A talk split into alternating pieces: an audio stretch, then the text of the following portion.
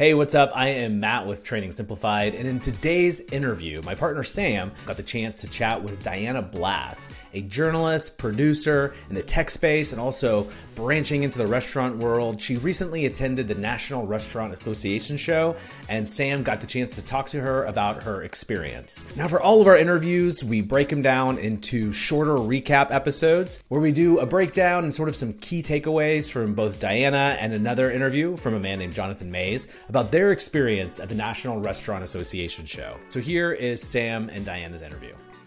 All right, Diana, thank you for joining us today. Excited to have you on the podcast and talk to you a little bit about your history and your experience, and specifically your time at the National Restaurant Association uh, a couple weeks ago.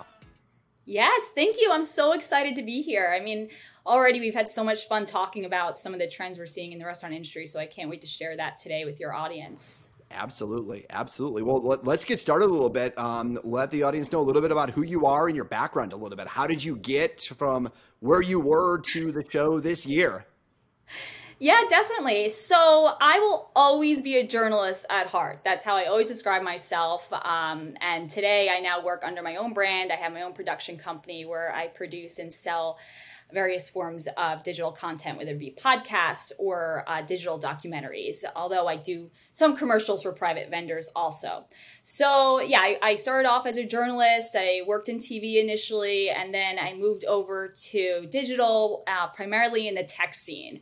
So there I was really focusing on enterprise tech along with those who are buying and selling it. Really good overview of technology.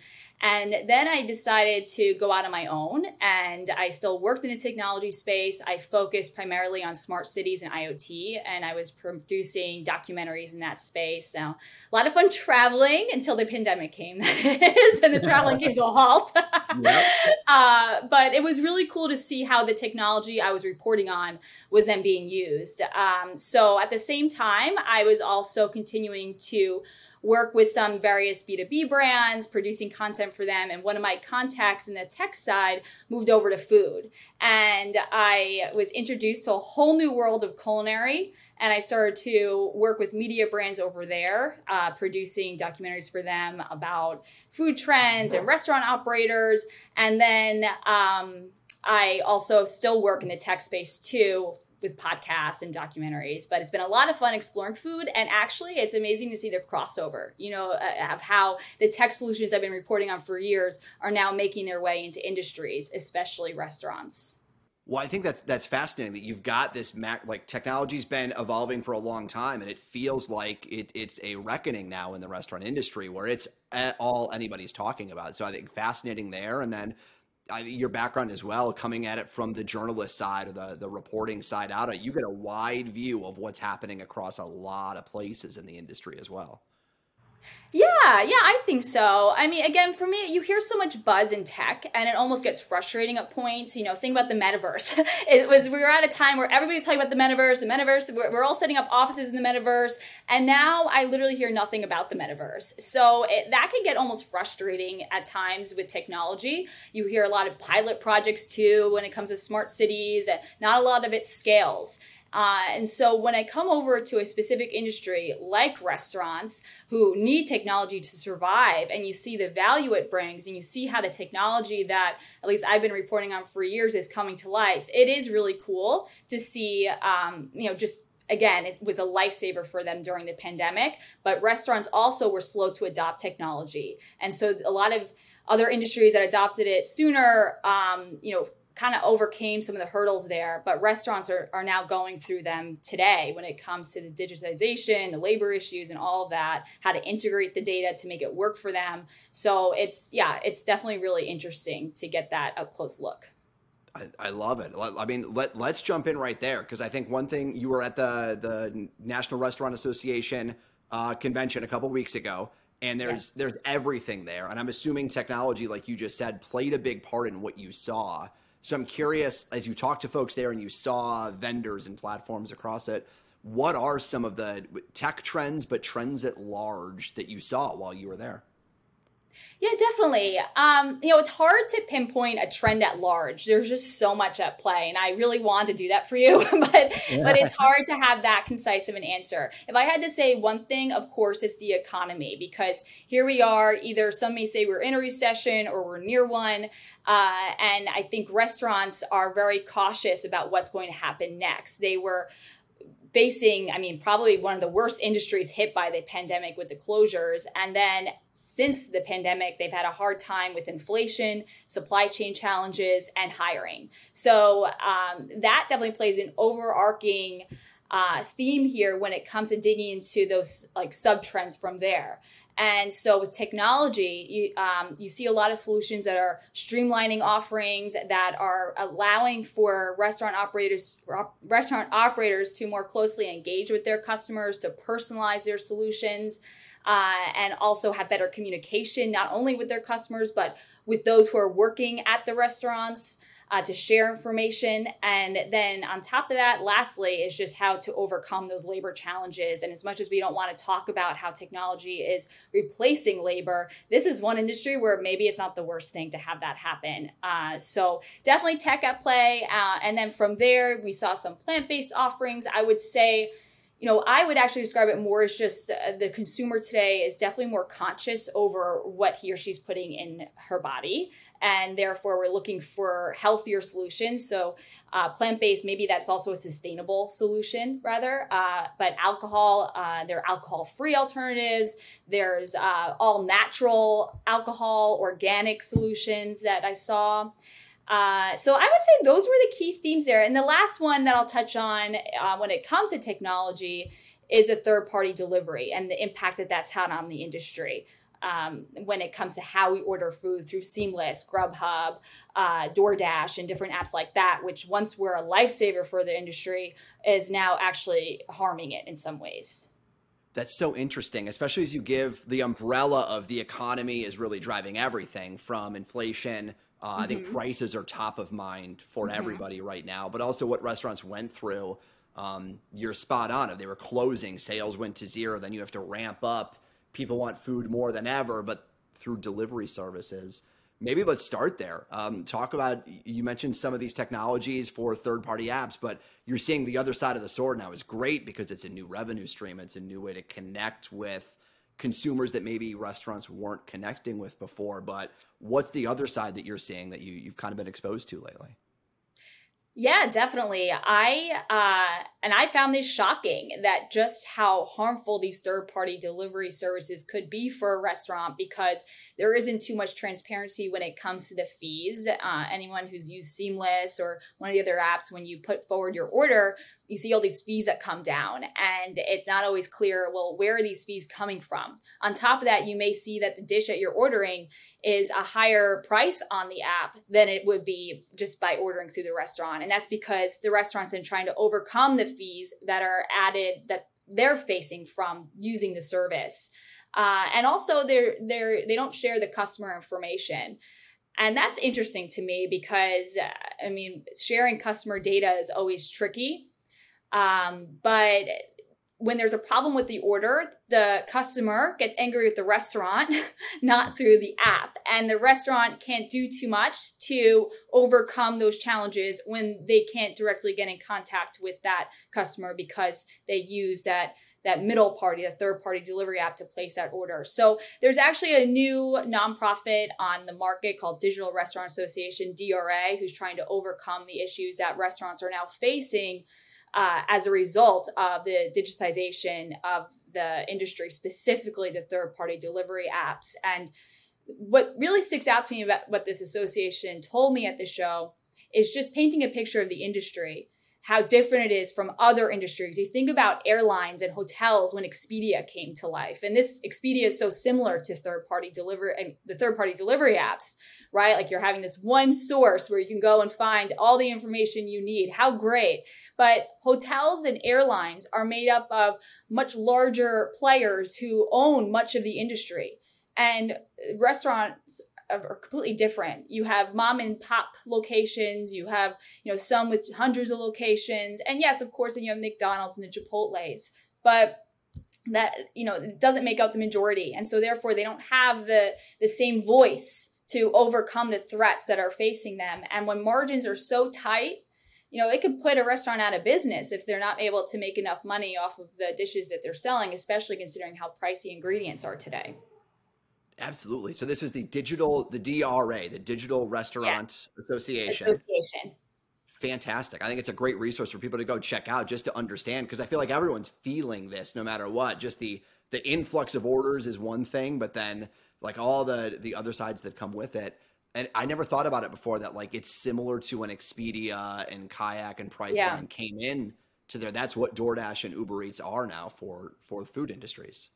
Right. Yeah, I didn't think about that either. And you know, what's frustrating about technology, and even mm-hmm. just as a small business owner myself, you have to be good at everything. And it gets exhausting after a while to know how to overcome uh, different things being thrown at you, to be competitive, to to have all your ducks in a row. And and so, yeah, I think an association like this, from what I understand about it, is great because it's just a place to turn to to help you get up to speed with some of the issues that y- you just personally can't really overcome. That's great. So, is there intent to advocate on behalf of restaurants then and try to work with some mm-hmm. of these to maybe the, the, since they don't have the voice that American Airlines and Delta and United have to be that voice for the larger restaurant community? Yeah, yeah. So that's exactly the thing. They they do offer like tech solutions for these restaurants and training, but on top of that, they go to Capitol Hill and they advocate uh, on behalf of these restaurants and in state to state as well. So it'll be so interesting, interesting to see. They, they launched in April, so it'll be interesting to see, you know, what comes of the association and the changes that they they make. That's great. All right, we go back to the economy then. Um, oh, it's always a great subject. I, you know, it's it's fascinating, and we're all we're all living with it right now. But you mentioned labor, and I feel like labor yeah. is top of mind for everybody, and um, especially for restaurant operators, food and labor are the two biggest drivers. Mm-hmm. Um, what what kinds of stuff did you see, or what did you hear about when it comes to labor and what folks are doing with technology or automation inside restaurants mm-hmm. at the show this year? Yeah, definitely. I mean, that's a key reason why restaurants are investing in uh, in technology. And actually, one thing I'll, I'll preface this with, though, you know, restaurants didn't seem to voice, at least the restaurants we spoke to at the show. Now, obviously, not every restaurant in the nation was at this show, but restaurant operators and those playing a role in this industry didn't feel like the economy was at a recession point and there was definitely excitement at the industry at this industry event so um, it it, it's exciting, I guess, right? That they, they don't feel actually as down as they did about a year ago when labor was particularly tough and inflation and supply chain challenges. So that being said, though, there's still a lot of tech to you know help them overcome those challenges and also just be more efficient. And that's what I love about technology. It just really helps you to be efficient with what you have. So it was all across the board. Um, software platforms that integrate all the data you're collecting from around your restaurant and then enabling all employees to know what's happening. And even you know owners who maybe have multiple restaurants can view the platform and see what's happening in each of their locations. So that's definitely very cool. And talk there about how the different solutions that you're investing in need to be able to work together. I think that's a big thing in every industry today or that platforms um, really need to be interoperable and, and so that the data can work together and you can get the greatest insights that you have.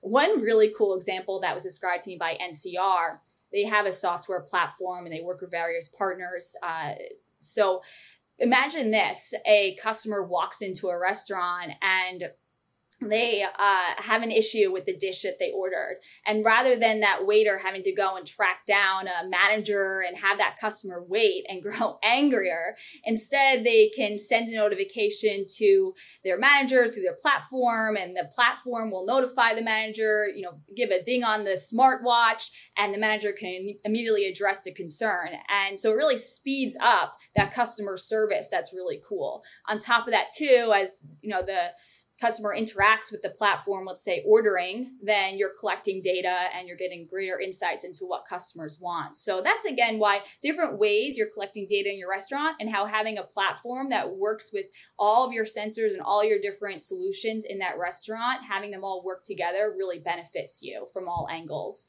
Um, on top of that, we saw robots, of course. Who doesn't like to see robots, especially at a show?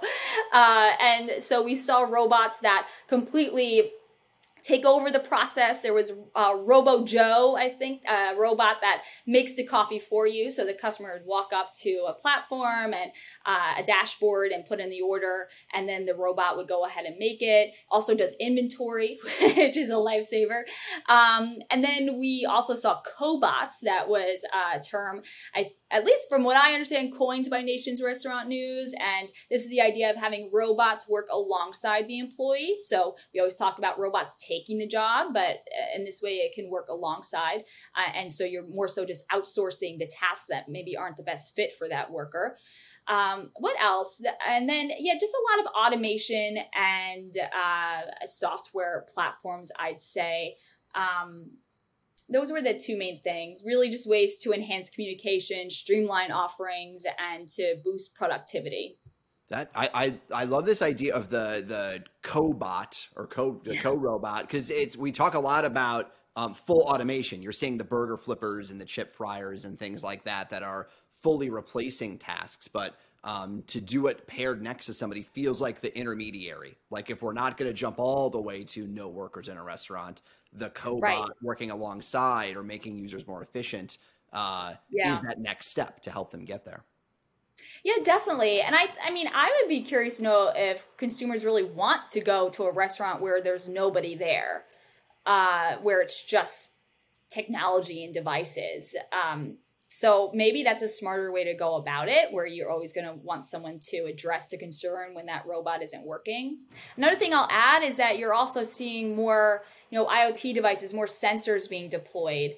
Anything that is helping you, and like even if there's, let's say, a, a fire or um, a flooding situation, having a sensor there that will detect when emergency situations like that are happening. And that's another reason why having the platform that can incorporate that data along with all of your other insights you're gaining around a restaurant really makes you into that smart restaurant that's I, I, that feels like the name of the game and like you said having all those things talk to each other so they're not bespoke yeah. platforms makes all the difference if they're not talking to each other that becomes another full-time job just to manage all those things to make sense of them definitely and i think you know we, i make it sound easier said than done i don't think it's always that easy the, even the solutions yeah, the solutions aren't always developed that way. You know, they're not always developed to talk to each other. Exactly. Exactly.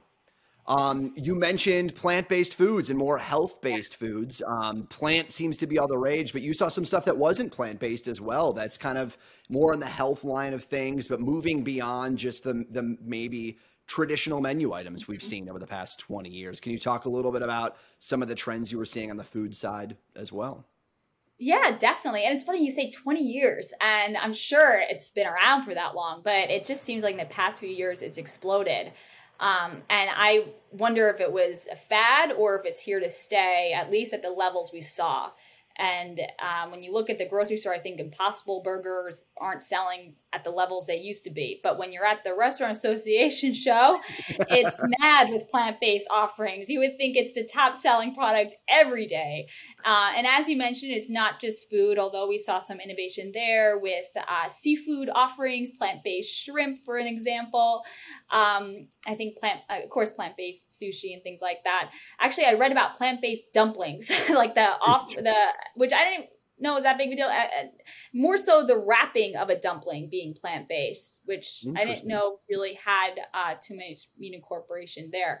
But that being said, um, I did come across a corn straw, corn based straw we all know the straw dilemmas in this country. Yes. You know, I don't know your take on paper straws, but they don't really seem to be doing that well. Uh, but corn based straws take three hours to dissolve. So, how often do you have a drink that lasts three hours? You know, so that could be a promising evolution of the straw. I will take that over stainless steel. We tried to go stainless steel straws, oh. and I cannot deal with stainless steel. That that feel in my mouth. Yeah. Not, I'm not into that. Yeah, and I guess you're not going to freely give out, you know, stainless steel straws all exactly. the time. So Exactly. That's interesting though. So maybe even like biodegradable straws so that at least if it's, you know, you're throwing it away, it goes away at a certain point. Yeah, yeah, yeah, definitely. Uh, and at least it's interesting that the industry is acknowledging that. Um, acknowledging that that's another way to incorporate sustainable offerings into restaurants. It's not just through what we're eating, but the tools that we're using. Uh, and I was, from my perspective, and it's a relatively new perspective because my first time at the show, but it seems like that's that's new, right? Because it used to talk always used to be about what we were eating, the plant based meats and stuff like that. So now it's becoming into the plant based tools for food mm. service. Very interesting. Um, you mentioned as well that um, there's some new ingredients being added to things like alcohol, for example, where we're trying trying some new things. You mentioned maybe a little bit of CBD uh, being released out there. What yeah. what's happening in the the alcohol world that maybe we is new and exciting? Yeah, that that was interesting. Um, you know, alcohol. I think I'm sure you've seen the headlines that uh, I guess uh, the younger consumers don't like to drink alcohol as much as um, previous generations have. Um, as a result, we've seen rise a rise in mocktails, uh, more people engaging in dry January, and I mean, I personally I don't, you know, I think the conversation has turned too much towards alcohol is bad for you rather than maybe moderation. But it's definitely interesting to see that rise of alcohol free alternatives. And so one of them at the show was CBD infused seltzers. Um, and the idea is that you have one, you're feeling okay, you get a baby buzz, I think was described, and then you have two and you feel sleepy, which is interesting. But the idea is that people feel more comfortable holding something like that because the whole idea is that you, you know, when you're out, you still want to have something or you still want to feel something that gives you that that uh, takes away the stress for you. So it was interesting. I mean, honestly, I was I was intrigued by it. I'm a bit of a health nut, and so I was like, huh, you know, maybe I'd like to buy some of this. Um, it's interesting though to take a look at where it's legal and where it's not. Now, federally, uh, marijuana still remains a, a drug, um, you know, a classified drug, scheduled drug. And state by state, even in places where it's legal, it's very hard to sell to. So I believe the company that I interviewed is based in Illinois. And they were saying how California, even though it's legal there, that California wants to promote brands within California, and so mm. they can't easily ship to California and sell it. Uh, and and so there, it's interesting the roadblocks that they're facing there, and I'm curious to know how it'll take off. I mean, even when I was looking at the market, trying to add some more research to the reporting, get a better grasp of it, it seemed like CBD coffee is a really hot thing, uh, and that's the biggest, you know, the most interest is around that. Um, and but CBD seltzer was you know grow they uh, they were tracking conversation on social media and they said that it, it rose maybe 40% in the past year the conversation around CBD infused seltzers.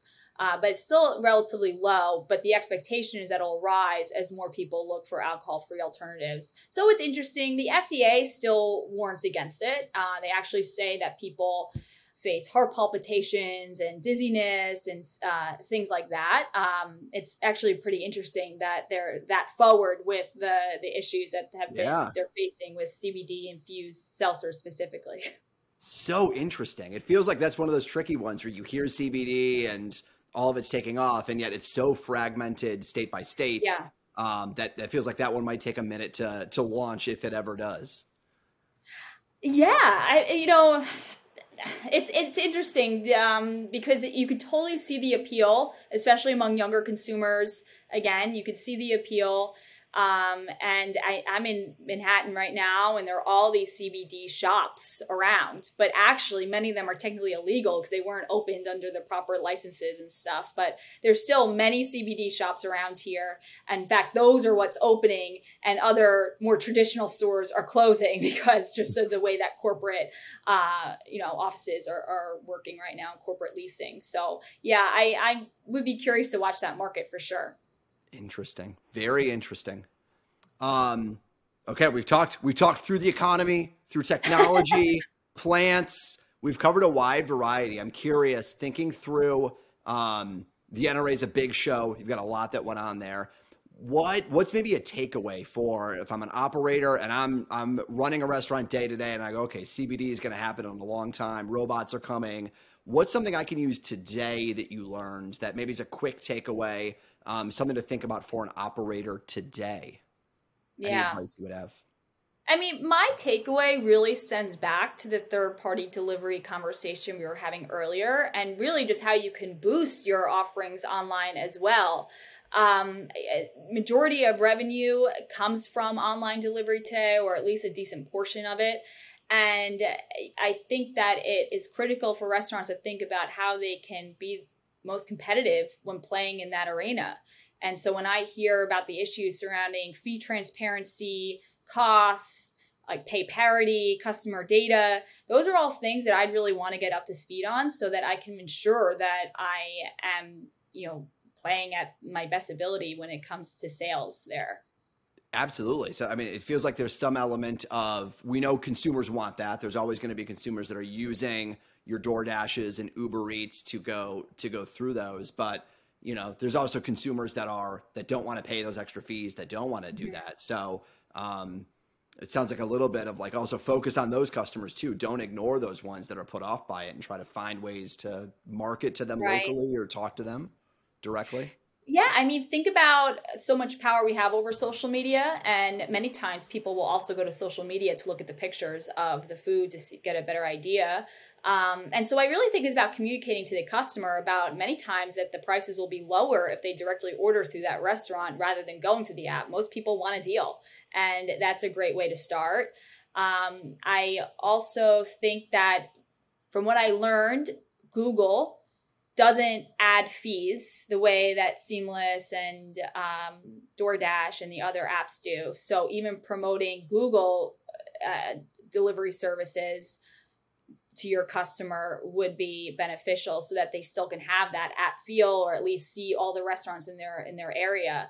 Uh, they, I guess, from what I understand, Google doesn't play games when it comes to ranking the way that some of the other apps do. I mean, that's just from my reporting is the DRA was explaining to me that these apps very much they have sponsored restaurants higher up because they have more money at their disposal they can pay. So on top of the fees that they're paying when somebody orders through the app they're also you know having to pay more just to be more visible on the platform so there's a lot to think about there. And that's why I think it's just such a game changer. You know, we talk so much about technology and all this, but at the end of the day, a restaurant wants to make money. and when you think about all the money that's being lost here, uh, it's, you know, it's an important conversation, I think, to have. Absolutely, absolutely. I think you're spot on, and, it's it is one thing every operator can do today is go focus on that local marketing, talk to your local customers, the ones that are coming in and don't want uh, robots serving them food yeah. keep the humanity inside there, keep the hospitality going a little bit, but also save them some money, make you some more money uh, along the mm-hmm. way, um, while still leveraging. It's not to ignore the digital offerings, but don't forget about those other customers. A way to maybe take some action today on that. Yeah, definitely, definitely. Love it. You. This was your. You said it was your first National Restaurant Association, right? Yes, it was. I've been to tech conferences all this all these years. how would um, I'm curious how you would describe it to somebody who's never been. If this is an operator who's in uh, Santa Fe, New Mexico, didn't go, what what is this show? Because it's massive. It is massive. It's right in the heart of Chicago, uh, and it's just it. Every food offering you could imagine is on display. You know, it's hard to to not you know, eat an entire meal before you get to your next interview because there's just so much food at the disposal. And it's amazing how much food they're producing eh, within what, eight hours that the show floor is open. Maybe it's a little bit longer. I don't think. I think it's from nine to five or if anything, eight to five. So there are full scale kitchens eh, creating these dishes. So it's, it's really, really cool. A lot of different types of conversations to be had too. I mean, think about everything that we went through today from the economy to the alcohol. so it's you know i think there's something from everybody there. Um, and it's it's what's actually happening in the industry too. Again i've been to a lot of tech conferences which are fun but it's a lot of software and a lot of computer screens uh, demos that you know aren't brought to life the way that the robots and where the tech is a little bit more visible in the restaurant industry. And it's a lot of the issues that we're facing today they're they are looking for ways to tackle them uh, so whereas again, my tech background is always about what was going to happen, what's the future hold. Well, this is you know reality of what's happening today in in the market. And restaurants often serve as a place to see, you know, are we in a recession? Are we not? And when you look at the data showing that rest, uh, consumers are still dining out once a week, there's still a lot of excitement here. And the IPOs that we saw just come down this week in the restaurant industry, and, and so it does add some fuel to the fire of the excitement I saw at the restaurant show playing out in the real world. Um, so it's definitely a, a good way to keep your hands on the industry going to this event, I'd say. That's awesome. That's great. And you had you you're producing a few shows um, uh, for uh, both the industry, but also um, one was an event that night. It sounded like, or a, a oh, celebration. Yeah. I think as we as we prose it. But tell so just so people can go check out some of the series that you're working on. But in the mix and Menu Masters, can you talk a little bit about some oh, of the yeah. content you're producing? Yeah. So yes, I'm. That's another thing. The restaurant is just a fun industry. It's amazing. I mean, again, I love tech, but restaurants they just know how to have fun and they keep going. you know, like they're like Energizer bunnies. Like, how are you guys still out right now?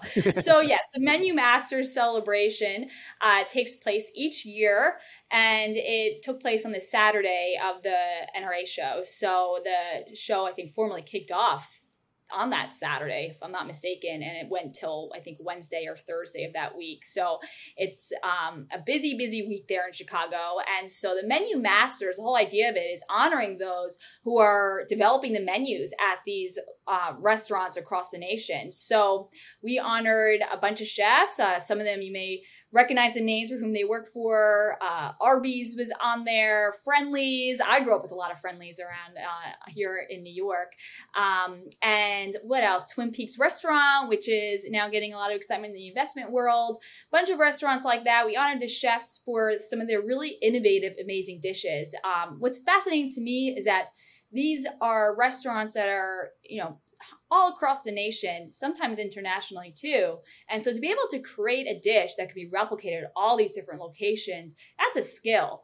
Uh, and we put that skill to the test in the lead up to the event. We had a, a cook off for one day where we flew in these chefs and we paired them in teams and we test them, we test them to create a unique dish that would be served at the Menu Master celebration during that week in Chicago of the NRA show.